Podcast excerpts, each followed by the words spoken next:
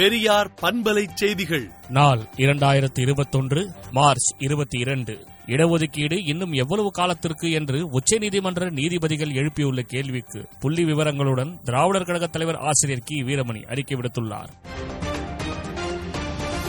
வளர்ச்சி வளர்ச்சி என்று மத்தியில் ஆளும் பாஜக கூறி வரும் நிலையில் இரண்டாயிரத்தி இருபதாம் ஆண்டில் நாட்டில் வறுமையில் தள்ளப்பட்டோரின் எண்ணிக்கை இருமடங்காக அதிகரித்துள்ளதாக பியு ஆய்வு நிறுவனத்தின் ஆய்வு தகவல் வெளியாகியுள்ளது. கொள்ளையடிப்பதில் பெரும் வல்லமை பெற்ற கட்சி பாஜக என்றும் மேற்கு வங்கத்தை அக்கட்சி ஆள்வதற்கு ஒருபோதும் அனுமதிக்க மாட்டோம் என்றும் மேற்கு வங்க முதல்வர் மம்தா பானர்ஜி கூறியுள்ளார்.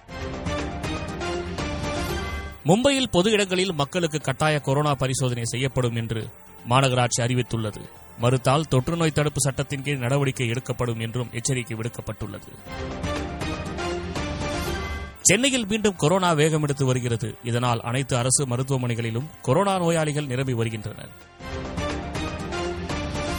உலகின் மகிழ்ச்சியான நாடுகளின் பட்டியல் வெளியாகியிருக்கிறது இதில் இந்தியாவுக்கு நூற்று முப்பத்தொன்பதாவது இடம் கிடைத்துள்ளது. இலங்கை தமிழர்களை அவமதித்து அவர்களுக்கு அநீதி இழைத்த இலங்கை அரசின் கொடுங்கோன்மைக்கு ஆதரவான நிலைப்பாட்டை ஐநா மனித உரிமை மன்றத்தில் இந்தியா எடுத்திட வேண்டாம் என பிரதமர் மோடிக்கு திமுக தலைவர் தளபதி மு க ஸ்டாலின் வேண்டுகோள் வைத்துள்ளார். விவசாயிகளுடன் ஏன் பேச்சுவார்த்தை நடத்தவில்லை என்றும் பிரதமர் மோடி இதற்கு விளக்கம் அளித்திட வேண்டும் என்றும் அகில இந்திய விவசாயிகள் சங்கம் அறிக்கை விடுத்துள்ளது.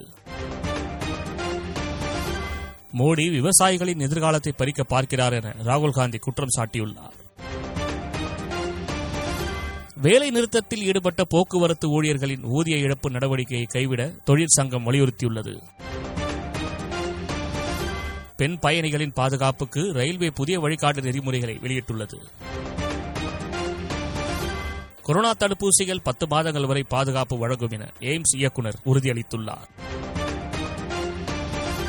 அமெரிக்காவில் அதிகரித்து வரும் இனவெறிக்கு ஜோ பைடன் கடும் கண்டனம் தெரிவித்துள்ளார். விடுதலை நாளேட்டை விடுதலை டாட் இன் இணையதளத்தில் படியுங்கள்.